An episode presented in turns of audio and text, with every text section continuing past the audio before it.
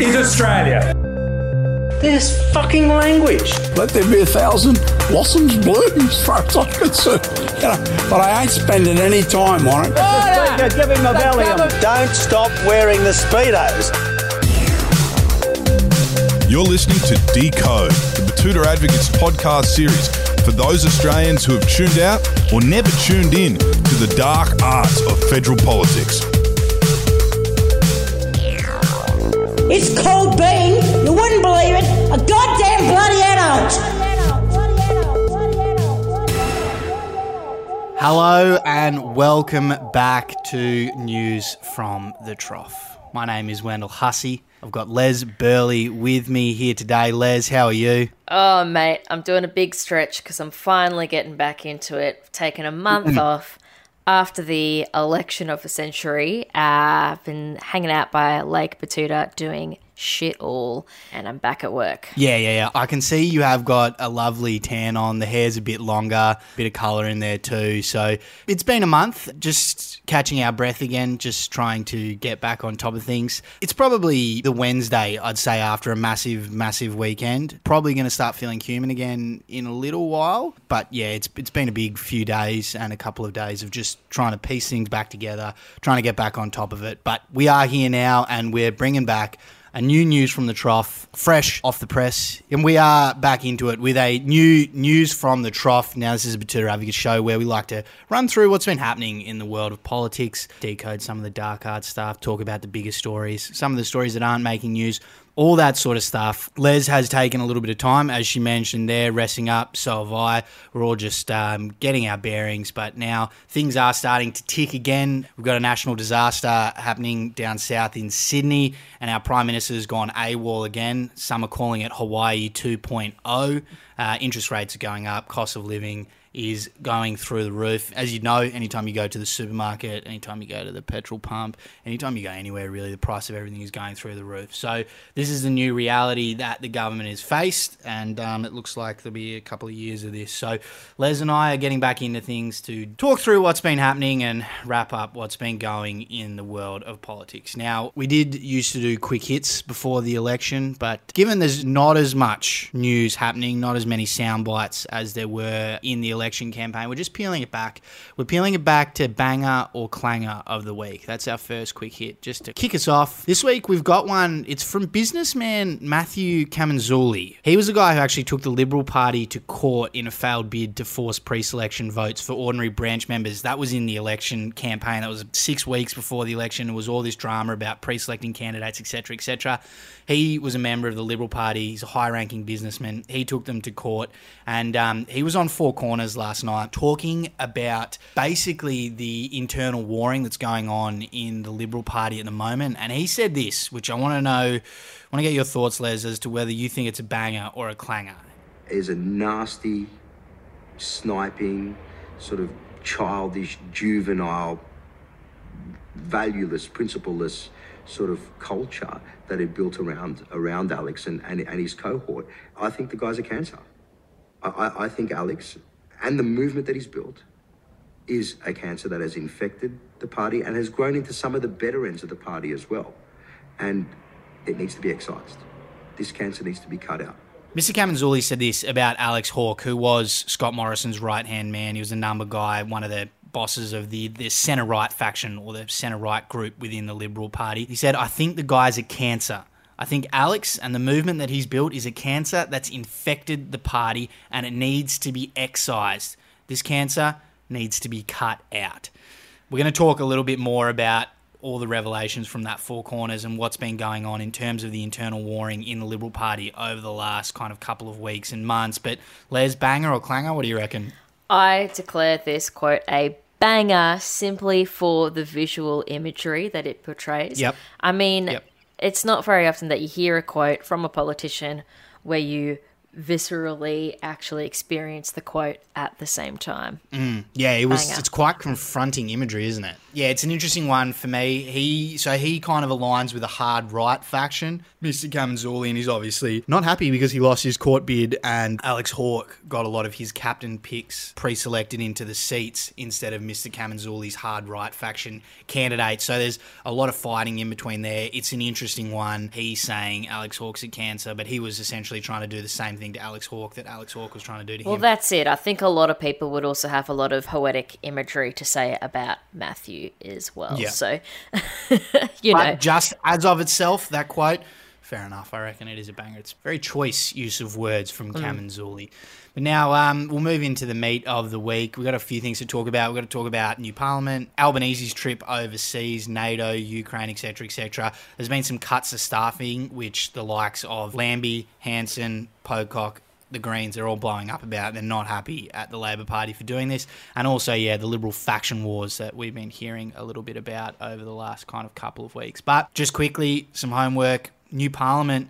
Who's who, Les? Who we got? We have a new parliament. It's not news to anyone that the election was pretty spicy. It was pretty full on. Look, we came out with a bunch of new people. There was no kind of clear cut landslide in this election. However, the Labor Party did come out on top. We have a new Prime Minister, Anthony Albanese. We have a new Deputy Prime Minister, Richard Marles. So if you don't know who that is, he's a Victorian. He's come up through the unions and he was Minister for Trade under Rudd a few years back. So he does have quite a CV going there. Yeah, he's currently our sitting Prime Minister right now as Albanese's out Yes. of the country. He's had done a couple of media interviews. Seems like he's warming into the job, I'd say. Uh, not, Absolutely. not- doesn't look like he's too comfortable as Deputy PM right now, but sure. I think he's feeling the election hangover just like you and I and maybe needs to mm. get get back to the gym, get match fit, and we'll see what happens in a couple of months. Yeah, yeah, indeed. And then Penny Wong got the Minister for Foreign Affairs, and um, obviously Peter Dutton is the leader of the opposition, which plenty of people would know about. So that's kind of the lay of the land. We'll start figuring out who all these characters are and where they stand and what the narratives are going forward. I'm sure as we go, there will be plenty of kind of storylines coming out of all of it. Probably a month in now, the Labor Party running out of time to blame everything on the previous government. Every single answer I've seen so far from everyone is we inherited these problems. These aren't problems created by the Labor Party. All fair enough, but at a certain point, you mm. wanted to be in government. These are the problems you got to want to solve. So, starting every answer with blaming the other side and saying this isn't our fault, I don't know how long they can run that line for, but I'm sure there's you know a whole team and hordes of staffers figuring out when exactly they can drop the blame game and move on to other things. But that will be something we'll have to keep an eye on. Now, Anthony Albanese caused a bit of a storm, jetted overseas in the middle of a national crisis that wasn't a national crisis when he jetted overseas, but that hasn't stopped some people at places like Sky News and the telly from blowing up Les. Yeah, so that's it. So he was actually already overseas, to be fair, but the floods have kicked off in New South Wales, and like you said, that has drawn some criticism, but mostly the, a lot of the media online, the social media, has kind of positively spoken about this trip, and that is a trip to Ukraine last weekend. So Prime Minister Anthony Albanese was invited by Ukrainian President Volodymyr Zelensky, and he followed through with that invitation. The trip was meant to be a secret until his return, but it made the rounds on social media after some hmm. locals cottoned onto the visit and were mostly praising Albanese for the visit, and that's kind of how we found out about it. So Albanese entered Ukraine via Poland in an armoured diplomatic train, which is the same train that other world leaders, so Boris Johnson was there last week as well. So it's kind of this armoured train that enters the country that is meant to offer protection. And it was meant to be a secret, namely because he's the leader of a country supporting Ukraine who's going into a war torn area uh, where, I don't know, the country attacking Ukraine may potentially threaten his life. It was more of a safety measure rather than That's just it.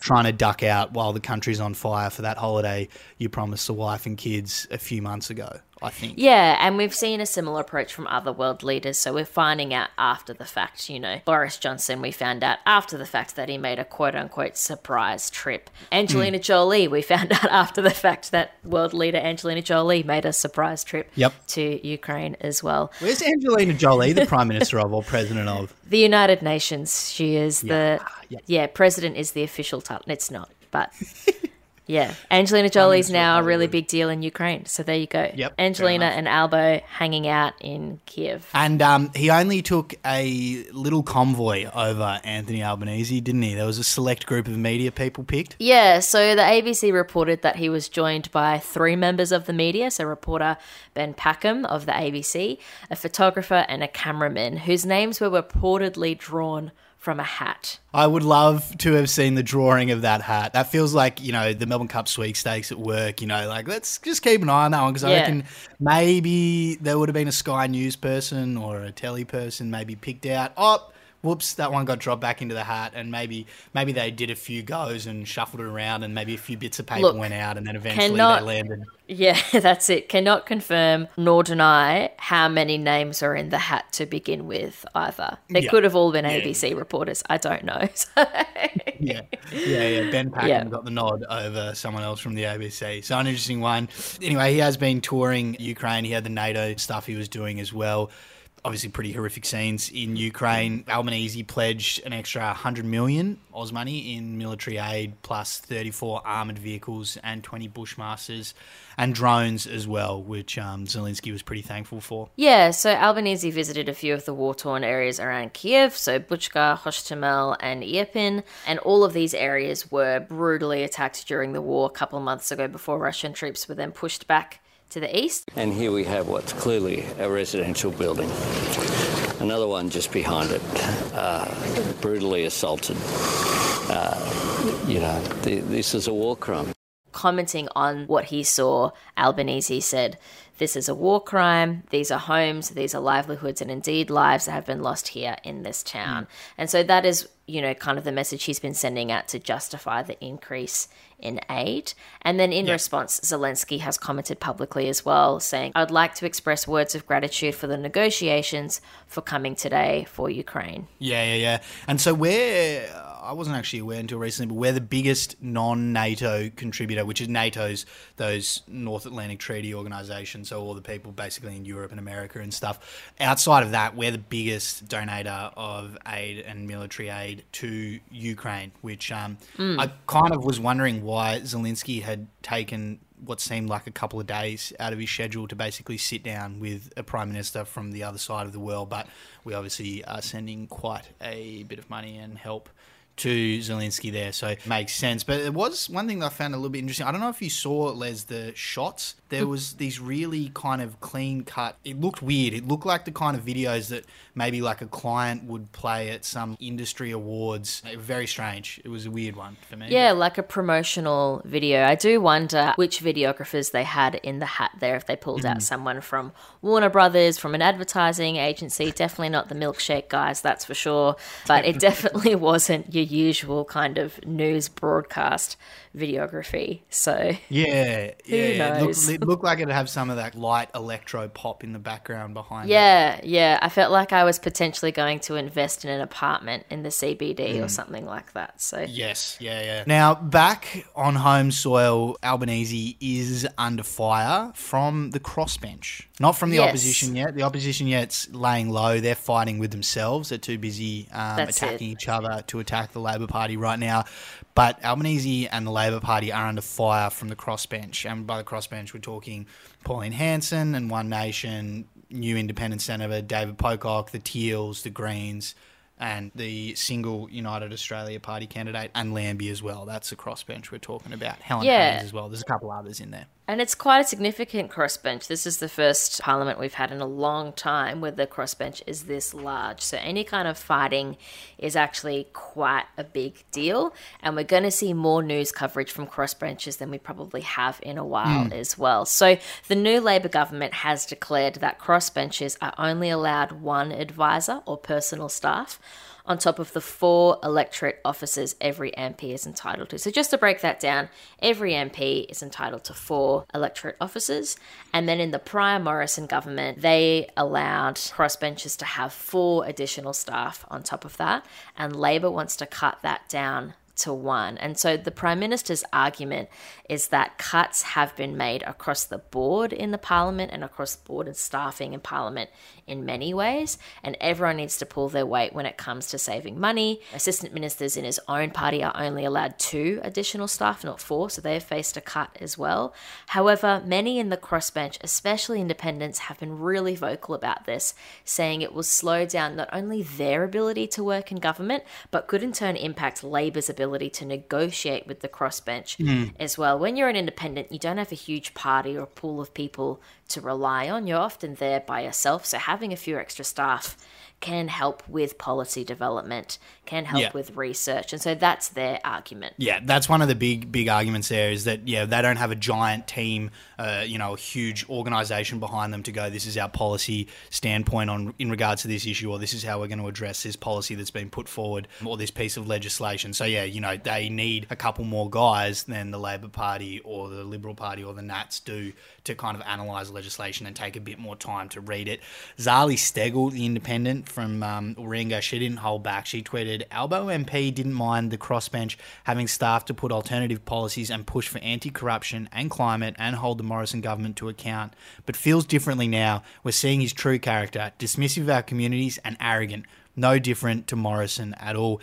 Jacqui Lambie, another independent, she said, if we can't go through the legislation with advisors, how can we vote on it? I'm not voting for something that I can't go through. So yeah, that was her argument as well, was that like she needs advisors to help her. She trusts her advisors. She needs them to read through the legislation, read through all the different things that are being proposed, keep across all of the stuff that's happening, and basically feedback information to her to make a decision. So she's obviously furious. Apparently, her staffers found out that they didn't have a job just hours before they were going to attend Jacqui Lambie's dad's funeral. Which, I mean, obviously the timings of these things, you know, you can't control them, but not yeah, not Not ideal. great, um, not Yeah. ideal. So yeah, that's been the the general gist of it. Is that this is the largest cross section of individuals we've seen in a parliament before. We've got all these independent voices. A third of Australians didn't vote for a major party first at the election, so obviously people want to see different voices, and this seems like a huge measure to limit the ability of these different voices to kind of advocate and be across stuff. So it kind of doesn't seem like it's a reflection of the public will. And I also wonder if Labor would have followed through with this if they didn't have a majority. So if they had a minority government, they may Hmm. not. I mean, we're speculating, but they may not have made this move because it would have really shot them in the foot to kind of form a government with these crossbenchers. But because they just got the majority, they potentially feel like they can get away with something like this and go, well, we have the majority anyway. But the repercussions will be seen in the Senate, where Labor Yeah. hasn't got a majority.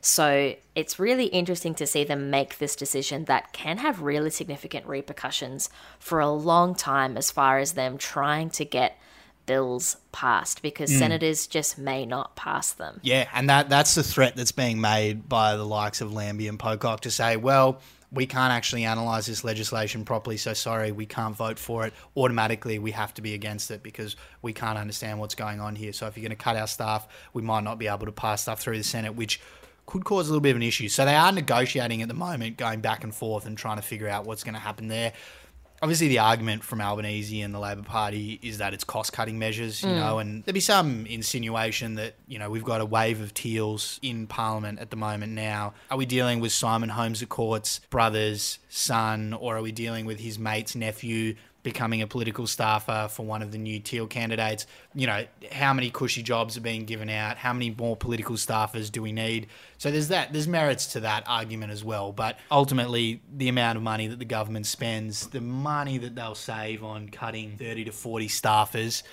doesn't seem like a huge, huge chunk of money in light of all of the work that needs to be done and the crossroads that we seem to be at in terms of the government and the parliament. So it's an interesting one. They are negotiating and, you know, potentially there could be a little backflip or a compromise. Feel like they might be allowed three staffers or two staffers. Yeah, or two like maybe. that. We'll see. We'll have to see what happens when he gets back from his quote unquote holiday in Hmm. a war torn area. Yes. Quick question for you. Actually, we should have should have touched on it before. Waikiki Beach, downtown Kiev. What would you prefer, holiday wise? What, what would Hmm. Depends on the choice? time of year. Depends Ah, on the yeah. time Oh, of year. Sorry, yeah, yeah, of course. Yeah. Yeah, because it can, it's summer Kiev, quite lovely, isn't it? Yeah, well, it's summer there over now, so that's probably why he strategically Yeah. made the trip. Definitely not any other reasons of urgency at all. Yeah, yeah. Many of us are embarking on a European holiday now the borders are open, and why shouldn't Albanese take a slice of the pie? Yeah, and look, I will say good on him from refraining from posting, you know, a shot of him drinking sangria in Mallorca or popping down to Positano and putting up a shot of him lying on a sunbed, you know what I mean, to give the rest of the nation envy. That's what plenty of other people seem to be doing. Now, we should move on to our last topic of the week, which has been the Liberal Party faction wars. A lot of mudslinging. We mentioned at the top of the bulletin with the different factions, mainly the centre right and the hard right going hammer and tongs at each other. They were doing it during the election campaign, which wasn't a great look, and they're doing it after the election campaign, which still isn't a great look. Les, what's going on? Yes, so it's the killing season, season two. So the Liberal Party, particularly the New South Wales branch of the party, have been embroiled in factional warfare for quite some time. So some of the fighting became quite public, as you just said, in the lead up to the election. And it really kicked off with Senator Concetta Fierravanti Wells absolutely spraying the Prime Minister on budget night. She declared at the time, well, the Prime Minister at the time, Scott Morrison, that he was unfit for office, an autocrat, and a bully. In my public life, I have met ruthless people. Morrison tops the list, followed closely by Hawke. Morrison is not fit to be Prime Minister, and Hawke certainly is not fit to be a minister. Senator Whish-Wilson. Holy smokes. Uh, Acting Deputy President, I'm happy to offer another five minutes to Senator Fierravanti Wells if she'd like to continue. And that really kicked off some big question marks for a lot of the electorate. And it's because of this factional infighting that New South Wales didn't have federal seats filled until March. So they only really had a month and a Mm. half to campaign for the election, which is not a lot of time considering that Morrison's been campaigning for about two years. Yeah, yeah. It's an interesting one, and it obviously wasn't ideal for their election campaign. But just quickly, I thought the Liberal Party didn't have factions, Les. They always tell us that it's only the. Labor Party that has factions. They're always telling us that the Labor Party are factions, that the Labor Party are infighting, but it actually turns out they have their own factions and their own Yeah, there you go. infighting as well. To be fair, the Labor Party tried to tell us that the factions don't mean anything either. Yeah. So it's an interesting one. Interesting one how much both parties talk about factions that actually don't exist in their party. Yeah, and it's really interesting that both parties talk about the factions of the other parties that don't exist in their own parties as well. There's Mm. nothing confusing about that at all. So, also to be less confusing, we'll just really quickly explain the Liberal Party factions. So, there's three of them. There's the left slash moderate. They would never be far left, just left slash moderate, and that is run by Simon Birmingham. There's the hard right Conservative Party, who Peter Dutton is head of, and then there's the centre right, which Alex Hawke is head of, and Scott Morrison was kind of the national leader of that party when he was Prime Minister. And the centre right party is kind of relatively new. So there used to be left Hmm. and right, and now there's centre right, left moderate, and it all gets a little bit interesting. Mm, bit of a Hillsong theme as well in the Yes. centre right. So these factions are almost little parties within the big party, and all of these factions have been fighting for quite some time. They often battle it out to see if they have enough numbers from each faction in the parliament, and this starts at pre selection, which is why we got into the mess that we got into last election. So you may remember the old days of our national sport, the old leadership spill, which saw Abbott, Turnbull, Morrison do a cheeky switcheroo, and that's actually because of these factions. So the left moderate faction took out Abbott to get Turnbull in as Prime Minister, and then a few years later,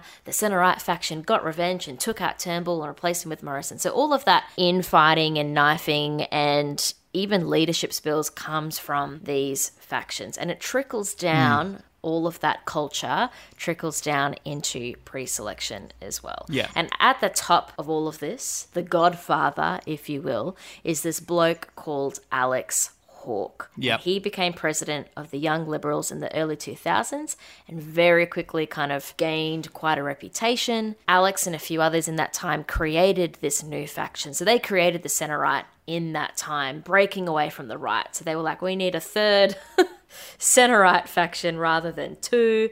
He then became an MP in 2007, and since then he's been a key player in pre-selection for elections, working alongside Scott Morrison to place people in seats. If you don't know who he is, Google him. He looks like the definition of a young liberal. Like if you think of a young liberal, he's the kind of guy that comes up. You know what I mean? He's the guy who's talking about jobs being awarded on merit, all that sort of stuff. He's got a job at his, you know, Maidstad's law firm, that kind of thing. That's Alex. He's the mover and shaker. He's a big up and comer. He was a numbers guy for Morrison who was doing all this sort of stuff. And basically, yeah, he he was making all the deals, and it blew up heading into this election with the hard right. Um, this Camenzuli, who took them to court, he was kind of a mover and shaker in the hard right.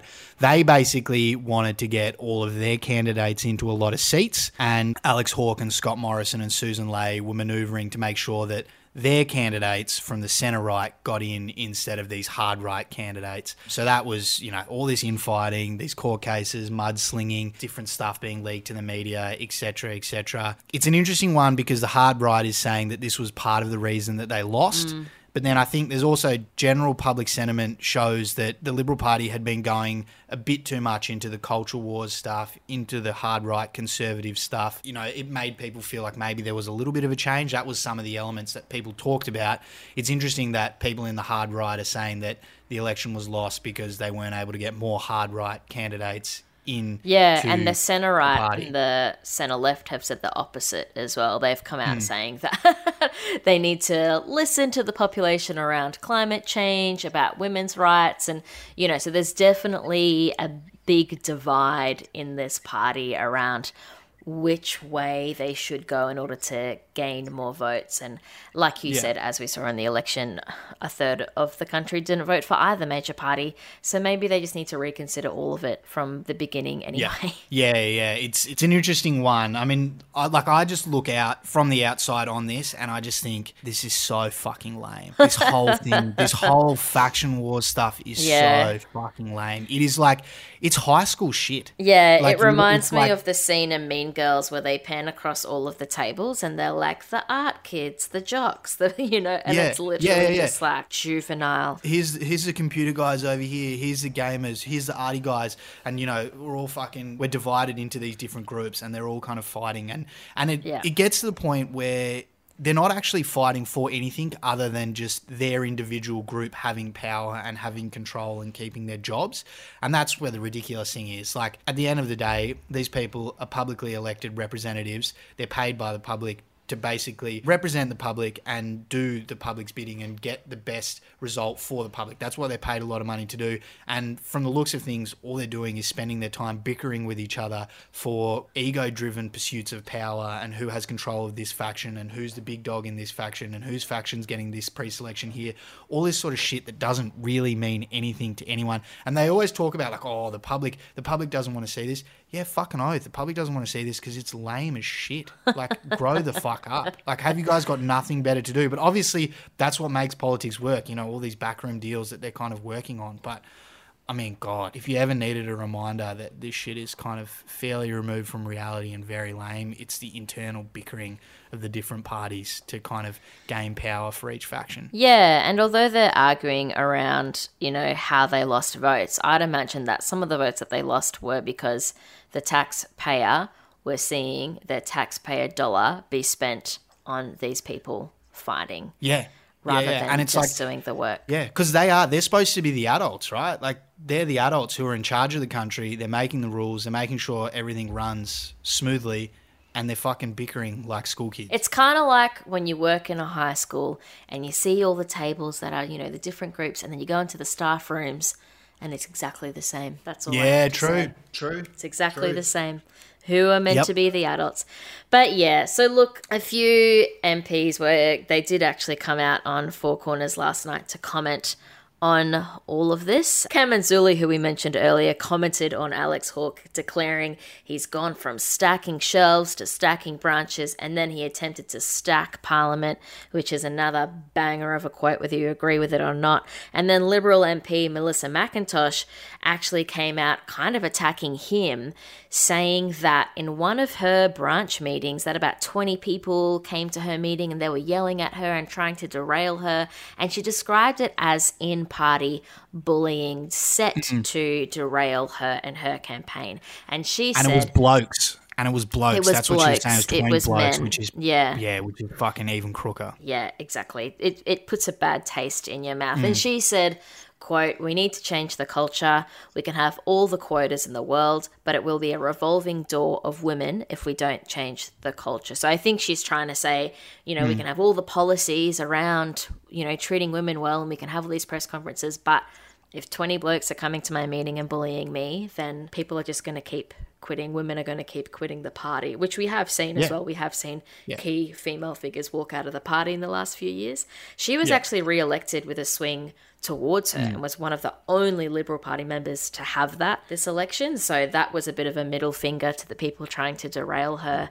Um, Yeah. But as we can see, there's just huge repercussions to this culture in the party, Yeah. and it's had a huge effect on them already as far as the results Yeah. of the election, and it's going to have a huge effect on the party, as well as Peter Dutton's ability to lead the party and come across as an effective leader, because they are Mm. going to try and win back Parliament in an election in a couple of years. And when the culture is this intense and this deeply ingrained, can they change the culture or change the image of the culture? In Yeah. two, three years' time, it's hard to say. Because why would you? Like as McIntosh said, why why would you go and spend and dedicate your life to doing this if that's kind of the culture and that's what's going on? That yeah, that was the most shocking thing for me actually out of the whole kind of four corners episode. There was a lot of mudslinging and a lot of you know strong words and all that sort of stuff, but that was the most shocking. Her recounts of that, and you could tell she Mm. was rattled. She was shaken. How yeah. fucked up it was. Yeah.